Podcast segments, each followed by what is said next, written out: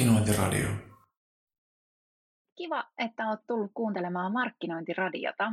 Markkinointiradio on meidän markkinointikollektiivin tuottama podcast, jossa me puhutaan markkinoinnista. Tänään hei, teidän seurana on markkinointikollektiivin puolelta minä, eli Koiviston Sanna-Kaisa, ja puhutaan tapahtumien tilasta. Onneksi mun ei tarvitse jutella tästä tänään yksin, vaan, vaan mulla on Heikki Sivonen Lyytiltä vieraana. Heikki, lämpimästi tervetuloa Markkinointiradion vieraaksi. Mitä kuuluu?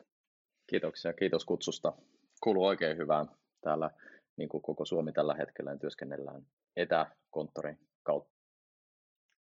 Kerro Heikki meidän kuulijoille vähän lisää itsestäsi. Kerro sun taustasta ja, ja miksi tämä aihe on hyvin sun sydäntä lähellä. Joo, eli tosiaan Lyytin markkinointijohtaja ja, ja tota, mun oma tausta on sellainen, että, että mun tausta on niin IT- ja SaaS-markkinoinnista ja sitten taas olen työskennellyt myöskin markkinointitoimistopuolella aikaisemmin. Ja, ja tota, meillä on Lyytillä nelihenkinen markkinointitiimi ja me niin kuin operoidaan tällä hetkellä Suomi, Ruotsi, Ranska, Hollanti markkinoilla ja sitten, sitten myöskin kasvavana koko globaalit markkinat. Ja Lyyti on siis tapahtumahallintajärjestelmä monipuolisiin tapahtumien tarpeisiin ja oikeastaan halutaan auttaa ihmisiä luomaan nyt merkityksellisiä kohtaamisia. Ja tämän niin kuin epidemian ja rajoitteiden aikana ehkä näiden merkitysten luominen korostuu silloin, kun face-to-face eventit on, on pannassa. Eli, eli siinä mielessä tämä on niin kuin, tällä hetkellä me eletään aika keskellä tätä epidemia-aikaa myöskin niin kuin tapahtuma-alalla ja, ja meillä on niin kuin Lyytillä ehkä avainasema siihen, että, että me pystytään, pystytään myöskin tota auttaa yrityksiä sitten pääsee tästä tilanteesta yli. Miten tämä korona on nyt vaikuttanut teidän liiketoimintaan ja miten se erityisesti näkyy teidän asiakkaiden suuntaan ja teidän keskinäisessä yhteistyössä?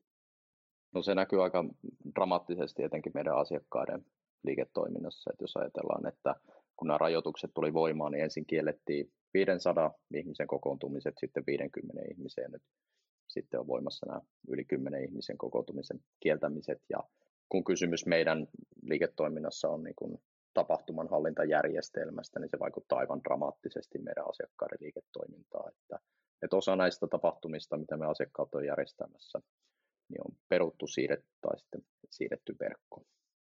Te teittekin tästä sitten myös niin kuin teidän asiakkaiden suuntaan heti myös kyselyä tai, ja, ja olette nyt tuonut tästä raportin julki, niin voitaisiin nostaa sieltä vähän, vähän tämmöisiä pääpointteja, että miten te, teidän asiakkaat on nähnyt tämän vaikutuksen, niin miten siellä näkyy? Onko siellä paljon, jos ajatellaan vaikka tapahtumien, että kun sanoit, että on peruttu ja siirrytty ja näin, niin millaisilla suhteilla nämä, nämä tapahtumat nyt on sitten joko peruttu tai siirretty?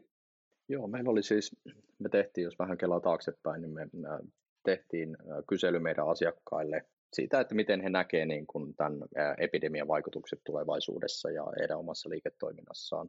Me saatiin noin 500 vastausta eri tapahtuma-alan asiantuntijoilta ja, ja maalis-toukokuun aikana noin 5000 tapahtumaa oli tarkoitus järjestää ja nyt niin kuin tämän epidemian myötä sitten näille viidelle tuhannelle tapahtumalle pitää tehdä jo, jotain, koska, koska fyysiset tapahtumat on sinällään kielletty.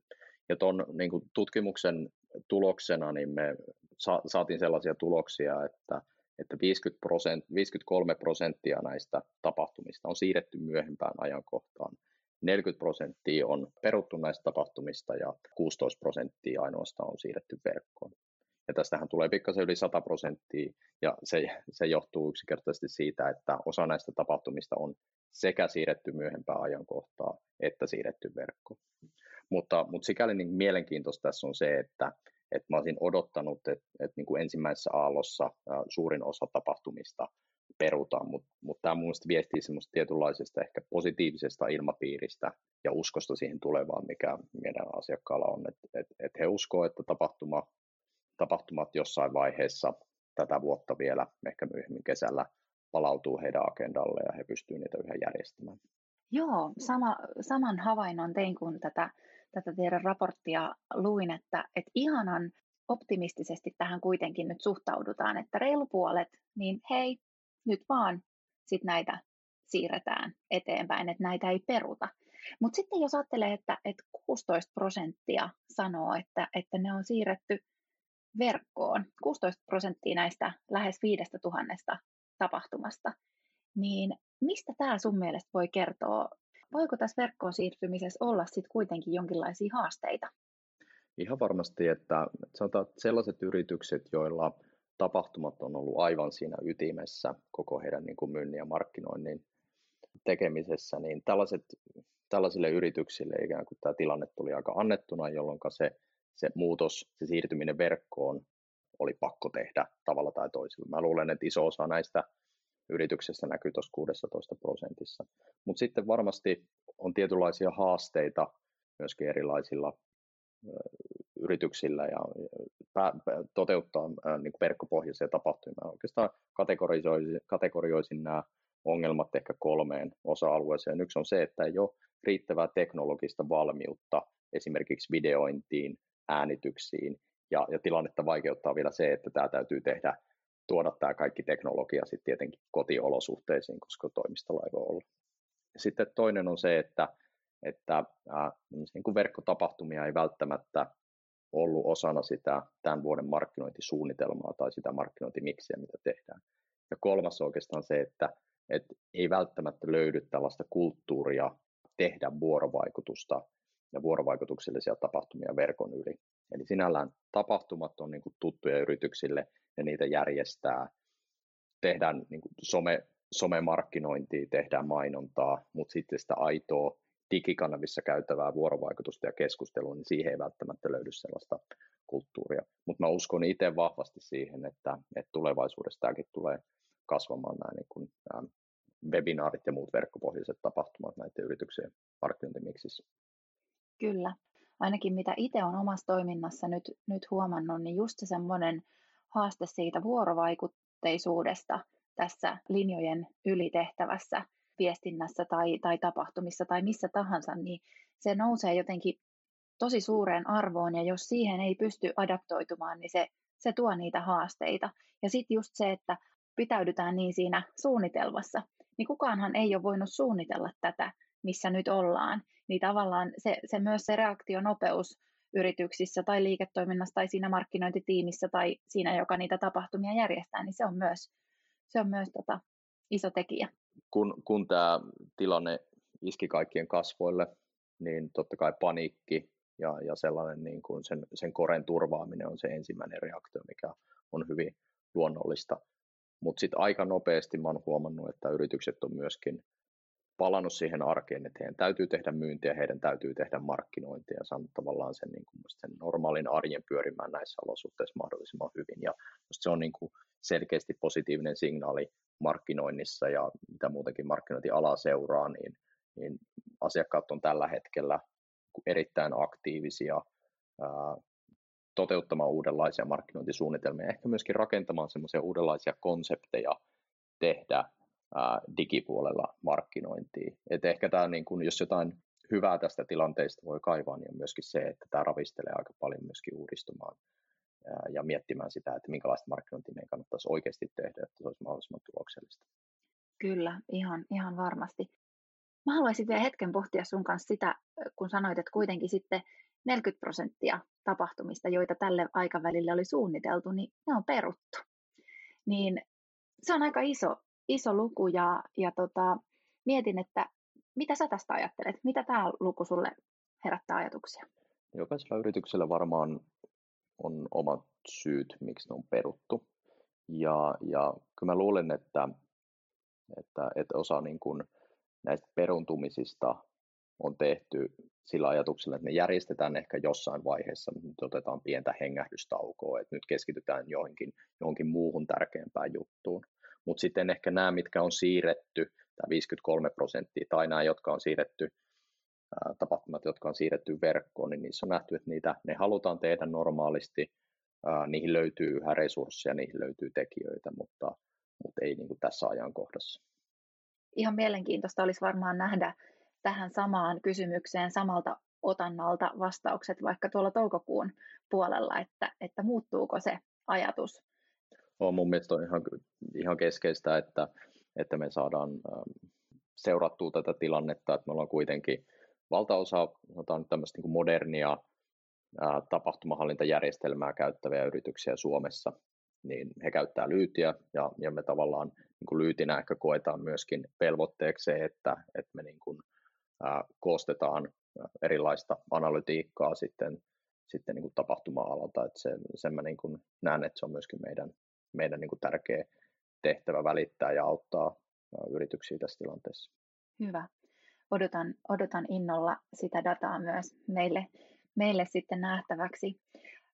Mutta hei, mennään sitten tuonne tulevaisuuteen. Tavallaan tilanne on nyt mikä on, sille me ei mitään mahdeta, mutta mitä tapahtuu, kun tämä epidemia on ohi? Mitä, mitä tapahtumille käy? Te olette selvittänyt myös sitä.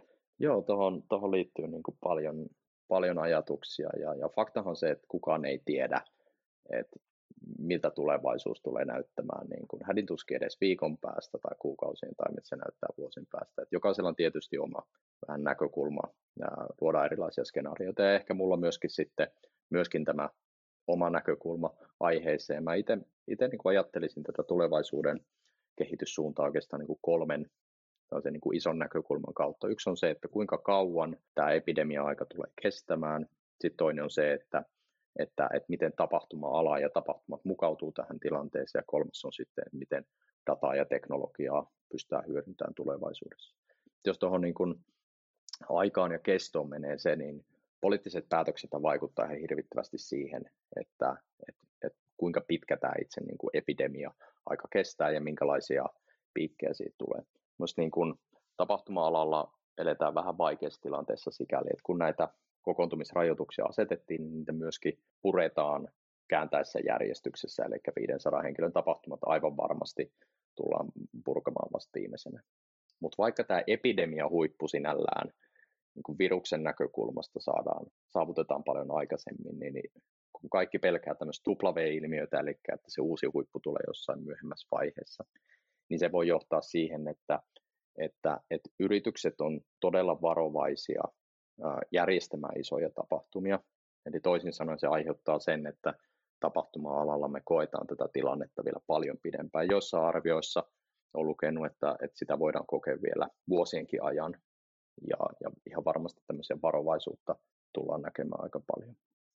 Mutta pitkään jatkuessa niin, niin yritykset ja ihmiset tietenkin mukautuu tähän tilanteeseen. Et, et mun oma arvio on se, että et jossain vaiheessa kun säännöstelyä aletaan purkaa, niin jossain vaiheessa niin ihmiset palaa esimerkiksi töihin, ja, ja, mutta sillä edellytyksin, että esimerkiksi työpaikka ja kodin välistä matkustamista, niin siihen asetetaan jotain tiukkoja raja, rajoituksia.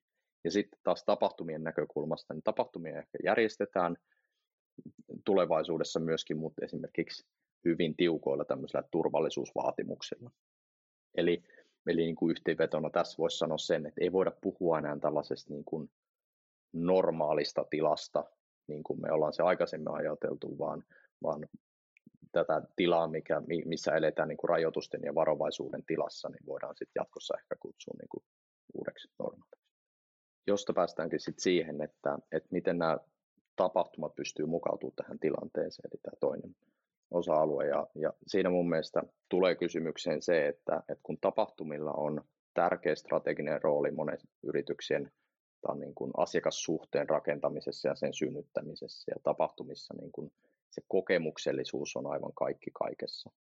Mielestäni niin kuin iso kysymys kuuluu se siinä, että miten pystytään tai yritykset pystyy tarjoamaan onlineissa sitä samaa kokemusta, luomaan sitä, joka on aikaisemmin syntynyt vaan niiden tapahtumien kautta. Ja sitten kolmas on tämä teknologinen kehitys ja datan hyödyntäminen. Eli, eli jos tällaiset hybriditapahtumat yleistyy, niin miten eri järjestelmät pystyy kommunikoimaan keskenään, että, että, että miten rakennetaan, miten sitä dataa siirretään niiden erilaisten järjestelmien välillä, jotta, jotta pystytään tavallaan tarjoamaan sitä yksilöityä personoitua kokemusta siitä tapahtumasta.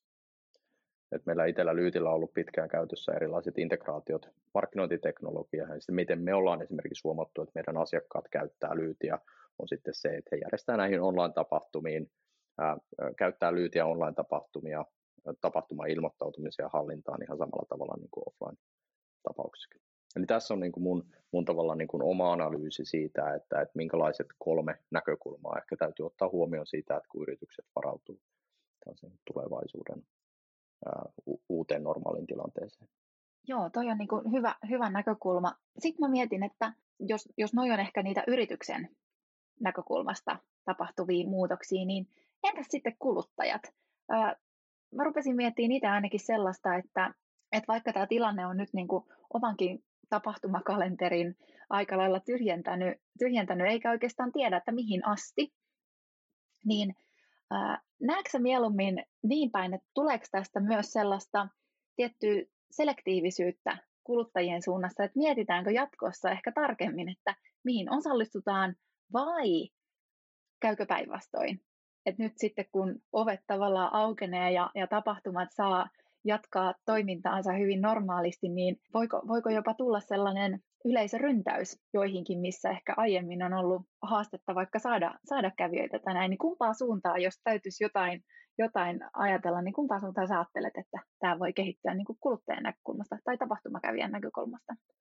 Lyhyellä aikavälillä, kun säännöstelyä puretaan, niin, niin ihmiset varmasti tulee järjestää erilaisia niin kuin get together pardeja ja, ja, ja kaikkea niin kuin korona, koronabileitä ja, ja muita tällaisia, niin kuin, koska, koska on niin kuin valtava tarve sille sosiaaliselle vuorovaikutukselle ja on oikeasti tosi mukava nähdä ihmisiä. Ää, tämmöinen ilmiö varmaan, uskoisin ja aika moni muukin on arvioinut, että, että tulee toteutumaan, mutta siitä huolimatta mä uskon, että niin kuin aika isoa varovaisuutta on ilmassa, koska pelätään sitä, että tämä uusi huippu tulee jossain vaiheessa, jos ruvetaan niin kuin ilman mitään rajoituksia taas toimimaan. Et se, mitä mä uskon, että tulee ehkä lisääntymään, on se, että järjestetään pienempiä, paikallisia ja vähän eksklusiivisempia tapahtumia, jotta minimoidaan sitten ne riskit, mitä siihen tulee. Ja sitten mitä viittasin tuossa aikaisemminkin siihen, että kun taas järjestetään isoja tapahtumia, niin voi olla, että siinä, ää, siinä sitten taas ää, asetetaan tiukkoja turvallisuusvaatimuksia ja, ja näitä sitten aika kuuliaasti myöskin sitten osallistujat noudattaa. Joo, kyllä voisi ajatella, että ainakin jos puhutaan Suomen sisällä tapahtumista, niin me suomalaiset ollaan aika kuuliaisia ja, ja noudatetaan, noudatetaan sääntöjä, mikä, mikä on ehkä osoittanut tässäkin ihan, ihan hyväksi, hyväksi jutuksi ää, tilanteen ollessa vielä päällä. Joo, ehkä itse ainakin ajattelee, että saattaa olla, että valikoi hiukan, hiukan tarkemmin sitten just ne, ehkä just semmoisia eksklusiivisempia juttuja, ehkä sitten se massa, massa voi jäädä vähän vähemmälle.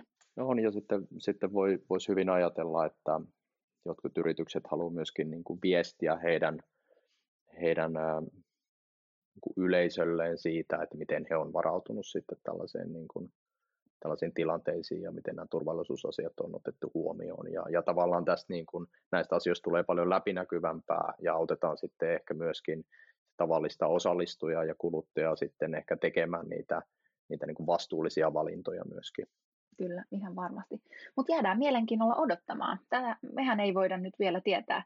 Nämä on ehkä sellaista hahmottelua ja, ja eri skenaarioiden rakentamista, mutta, mutta tulevaisuus näyttää tämän, tämän sitten, että miten, miten tässä käy. Jos mietitään ylipäätään niin kuin tapahtumia ja niiden, niiden anatomiaa ja, ja, ja toimivuutta, niin, niin puhuitkin jo tämmöisestä hybridi, hybridimalleista ja, ja tämän tyyppisistä, mutta, mutta mikä tavallaan niin kuin Lyytin näkökulmasta, kun te, te teette, te toimitte täysin tapahtumien ympärillä, niin, niin tota, mitkä sun mielestä olisi kuitenkin sitten tärkeitä miettiä, on se sitten hybridi tai, tai fyysinen tapahtuma tai, tai etänä täysin tapahtuva tilaisuus, niin mitkä on semmoisia tärkeitä, tärkeitä, mitä kuitenkin joka tapauksessa pitää miettiä? Kysymys on paljon siitä, että korona ehkä ja tämä koko epidemia ehkä pikakelasi jotenkin tällaista niin kuin isoa kehityssuuntaa, sanotaan nyt kahdesta viiteen vuoteen eteenpäin ihan muutamassa yössä. Eli se, että kaikki meni hetkessä onlineiksi, kun, kun niin kuin normaalissa tilanteessa, niin tämä kehitys olisi ollut paljon hitaampaa. Ja, ja se, mitä, mitä niin kuin itsekin on koittanut hyvin paljon nostaa jo aikaisemminkin esille, on se, että, että tapahtumien sitä elinkaarta kannattaa pidentää mahdollisimman pitkälle ja sen ympärille kannattaa rakentaa joku selkeä konsepti, jolloin ehkä tarina ja on mietitty sitä, että, että missä, missä eri paikassa niitä ihmisten kohtaamisia järjestetään, oli sitten fyysiset tapahtumat, webinaarit ja niin edelleen. Et silloin, silloin on niin kuin selkeä elinkaari sillä tapahtumakonseptilla. Ja, ja kyllä mä sanoisin, että, että mun oppi on myöskin se ihan sama tänä päivänä, että, että vaikka niin kuin hybriditapahtumat ja teknologinen kehitys tulee ehkä niin kuin kiihtymään aika paljon tällä alalla, mutta siitä huolimatta täytyy miettiä, että tapahtumat ja ne ihmisten kohtaamiset on osa sitä markkinoinnin kokonaisuutta ja, ja, ja tapahtumat ei ole sellaisia yksittäisiä pistemäisiä eventtejä pelkästään, vaan äh, sidottu kiinteäksi osaksi sitä, sitä markkinointia. Että kyllä mä niin suosittelisin, että, että arvioi näitä koko äh, tapahtumakonsepteja osana sitä koko markkinointistrategiaa. Muistan, että ollaan sun kanssa joskus aikaisemminkin tästä aiheesta jo keskusteltu ja, ja te vahvasti Lyytin, Lyytin suunnalla ainakin teette niin kuin data-ohjautuvasti tätä, niin millaisia kaikkia asioita voidaan vaikka mitata tai millaisia juttuja siellä kannattaa ottaa huomioon? Tärkein juttu siinä on se, että, että ei mitata pelkästään yhtä asiaa, yhtä tapahtumaa, sen kokemusta, jos halutaan saada aidosti vaikutusta aikaa markkinoinnilla, vaan, vaan täytyy löytää ne tavat yhdistää näitä dataa ja kyetä analysoimaan sitä, tekemään siitä niin kuin johtopäätöksiä ja, ja päätöksiä siitä eteenpäin. Eli jos järjestää yhden tapahtuman, niin on tosi tärkeää, että, näkee sen osana jotain asiakaspolkua ja pystyy sitten, sitten erilaisilla, oli se sitten CRM tai markkinoinnin automaatio järjestelmän kautta sitten sen pohjalta arvioimaan, että mikä vaikutus lopulta tällä tapahtumakonseptilla on ollut siihen asiakkuuden syntymiseen ja ehkä sen pohjalta tehdä sitten jotain ennusteita siihen, että, että minkä tyylisiin tapahtumiin esimerkiksi kannattaa tulevaisuudessa panostaa. Ja, ja sitten varmaan niin kuin, jos pohditaan, että pystytäänkö joku tapahtuma pitämään virtuaalisena vai, vai onko se fyysinen tapahtuma tai onko se joku, jotain siitä väliltä, niin tavallaan myös niillä tapahtuman tavoitteet voi olla hyvin erilaisia. Että onko tarkoitus niin kuin olla vahvasti vaikka opetuskulmalla tai vahvasti tavallaan viihdytyskulmalla, niin varmaan kannattaa myös siinä miettiä, että mitkä asiat toimii missäkin tavoitteessa tavallaan paremmin. Just näin, ja sit, sitten niin kun ylipäätään sen, sen tapahtuman tavoitteiden asetanta on tosi tärkeä, että, että, pitää hyväksyä ja kannattaa ajatella joitain tapahtumia selkeästi. Tämä rakentaa ja sitouttaa sitä meidän isoa asiakasyleisöä, mutta sitten on selkeästi vaikka niitä pienempiä tapahtumia, jotka, jotka pyrkii luomaan sitten taas sitä niin kuin synnyttämään asiakkuuksia synnyttämään niitä myyntikeskusteluja. Mutta tavallaan riippumatta siitä, että edetäänkö tämmöisessä niin kuin epidemia-ajassa tai ei, niin, niin nämä asiat kannattaa ottaa tosi tarkkaan huomioon. No hei, jos sitten vertaillaan nyt tilannetta, että meillä on taas kohta varaa valita, että pidetäänkö fyysinen tapahtuma vai pidetäänkö tapahtuma verkossa tai näin, niin minkälaisia etuja, haittoja, hyötyjä sä näet sekä virtuaalitapahtumissa että sitten fyysisissä tapahtumissa? Onko sulla jotain ajatuksia? Joo, siis perinteiset äh, fyysiset tapahtumat oli sitten vaikka pikkujoulut tai kesäpäivät tai jotkut yksittäiset asiakastilaisuudet tai tapahtumat, niin niillä on ihan valtava kokemuksellinen arvo sille loppuasiakkaalle. Ja, ja se on selvää, että kun puhutaan webinaareista tai muista online-tapahtumista, niin ne tulee hetkessä kärsimään aika paljon sit, sitä yhteisöllisyyttä. Eli, eli tota, se on niinku selkeä, selkeä etu näissä. Mutta sitten sit tietenkin niinku yksi haaste on se, että ne skaalautuu hyvin huonosti. Eli, eli valtavasti joudutaan tekemään töitä. Suhteen isot, isot myöskin kustannukset tulee järjestäjälle pelkästään siitä, että ää, parataan tilat ja niin edelleen. Mutta myöskin se on aika iso kustannus sitten myöskin sille osallistujalle osallistua siihen paikalle, ää, osallistua siihen tilaisuuteen. Ja, ja se oikeastaan sitten taas, koska, koska siihen investoidaan niin paljon sekä osallistujien että järjestäjien taholta, niin se sitouttaa ihmisiä tosi paljon. Mutta sitten jos järjestetään pelkästään webinaareja, niin ne on helpompi jättää välistä, ne on matalampi kynnys osallistua, mutta se sitoutumisen aste ei välttämättä ole niin kovin korkea. Eli siinä mielessä, kun arvioi sitä, että, että siirtääkö tapahtumia verkkoon, niin kannattaa oikeasti miettiä niitä plusseja ja miinuksia myöskin sen, sen niin kuin asiakassuhteen rakentamisen näkökulmasta, että mikä, minkälaisella tapahtumatyypillä on minkäkinlainen vaikutus siihen lopulta siihen niin kuin, äh, ehkä niin kuin tunneyhteyden rakentamiseen se asiakkaan kanssa. Niin, ehkä jos ajattelee itse tällainen nopeasti nyt tuohon kommenttina, niin tulee mieleen, että, että jos ajatellaan, että houkutellaan sitä tietoisuuden kasvattamista tai tavallaan sitä, sitä alkupään funnelia, jos nyt siitä, siitä puhutaan, niin ehkä siellä sitten tämmöiset webinaarit ja tämmöiset, missä on ehkä se matalampi kynnys osallistua, niin toimiikin paremmin. Ja sitten taas, jos oikeasti halutaan tosi vahvasti sinne kokemuksellisuuteen ja siihen henkilökohtaisuuteen ja tällaiseen, niin sitten niille vaikka jollekin lojaaleimmille asiakkaille tai ne, ketä erityisesti halutaan nurturoida, niin sitten niitä fyysisiä tapahtumia. Mutta eikö me olla sitä jo vähän niin kuin tehty? On, on, on ihan varmasti. Ja, ja kyllä se, että se toimii myöskin toisinpäin, että että, että tässä niin online-tapahtumissa tulee ehkä semmoinen pienoinen harha siihen, että, että ne tapahtumat täytyy aina olla valtavan isoja, koska se on niin kuin helposti skaalattavissa isoksi, mutta, mutta itse asiassa mä luulen, että, että silläkin on oma vahvuutensa, että jos järjestää olla onlineina tosi pieniä ja eksklusiivisia asiakastapahtumia, mutta silloin se, silloin se on tärkeää niin välittää se viesti sille osallistujalle ja sille omalle kohdeyleisölle, että, että minkä takia juuri hän on siinä etuoikeutetussa asemassa, että pääsee osallistumaan tähän online-tapahtumaan. Kyllä. Molemmin päin tämä toimii, että, että tavallaan niin kuin ei voi suoraan sanoa, että ää, missä se tapahtuma järjestetään, niin sillä olisi vaikutusta siihen, että, että missä kohdassa ikään kuin sitä asiakaspolkua se kannattaa tehdä.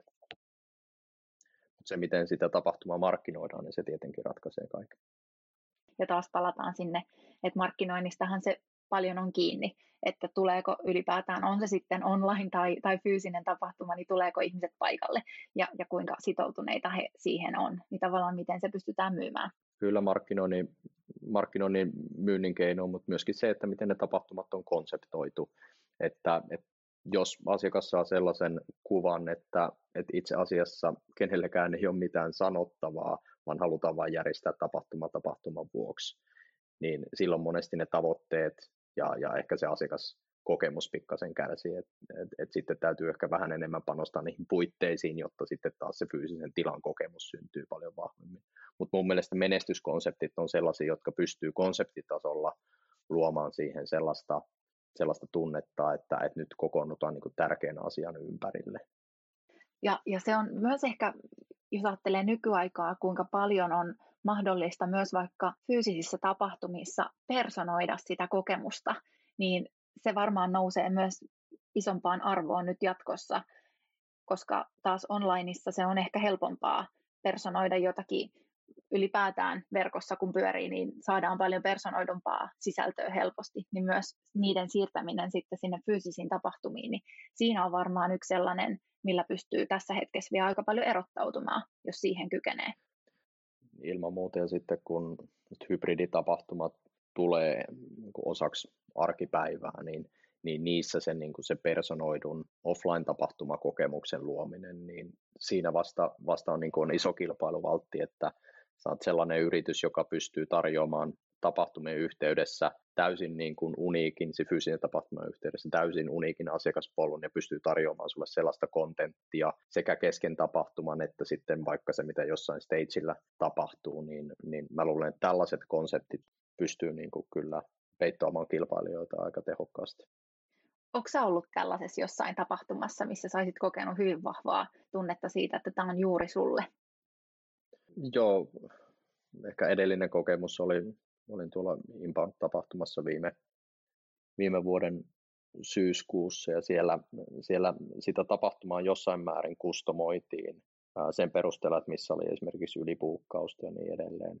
Mutta mut kyllä se niin kun, kun on erilaisia breakout-sessioita pyörimässä samanaikaisesti ja sitten pystyy valitsemaan sen, että mihin näihin osallistuu, niin, niin se, se mun kulkema polku sen parin kolmen päivän aikana oli hyvin, hyvin erilainen kuin kenenkään muun kulkema polku. Ja se oikeastaan se, mitä mä siitä tapahtumasta sain, tuli olemaan, tai oli hyvin erilainen kuin se, mitä joku muu siitä tapahtumasta sai ja minkälaisia niin kuin inspiraatioita siitä otti. Mä luulen, että ton tyyliset, toi on ehkä tuommoinen niin superison äh, tapahtuman tapa toteuttaa se, mutta mä luulen, että pienemmässäkin mittakaavassa ehkä tämmöisiä niin kuin pieniä valintoja pystyy itse se tapahtuma osallistuja tekemään, mutta sitten, että jos mennään vielä pidemmälle, niin se, että, että jos me niin dataa hyödyntäen yritykset pystyy ehkä tuntemaan heidän tapahtuma osallistujat entistä paremmin, niin heille voidaan suoraan tarjota sellaista kokemusta, mitä he ehkä tiedä vielä tarvitsevansa ennen kuin tulee sinne paikan päälle. Joo, ja ehkä just, että, että se myös modautuu sen tapahtuman aikana, että jos sä käännätkin polkua johonkin toiseen suuntaan niin, että se järjestelmä pystyy reagoimaan, järjestäjä pystyykin antamaan, että hei, sä selvästi nyt kiinnostutkin näistä aiheista, niin annetaanpa sulle tollainen reitti tonne ehdotuksena seuraavaksi, niin varmaan se, se olisi just sellaista, missä aika hyvin erottautua.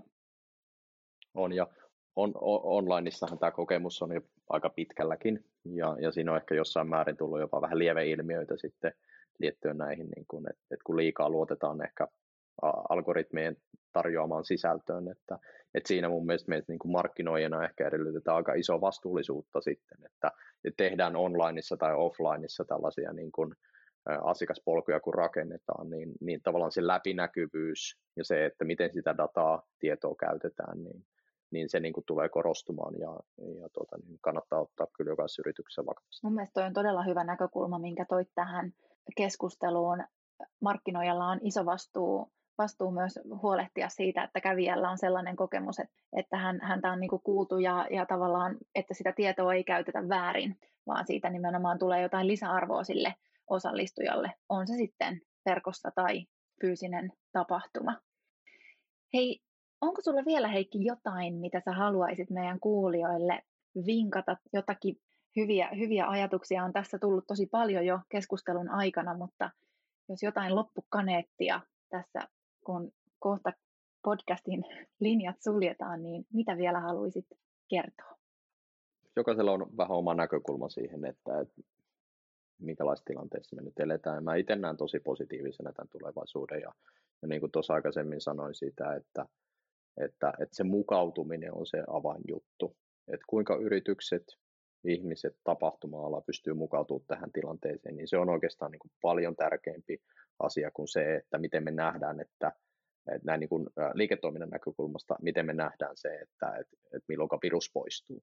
Että se on tavallaan se, mikä meidän täytyy hyväksyä, ehkä, että et, et uusi normaali tila jollain tapaa ehkä tulee, ja ihmisillä siitä huolimatta on valtava tarve kokoontua, mutta se, että, että missä puitteissa kokoonnutaan, niin se tulee jo jossain määrin niin kuin mukautumaan.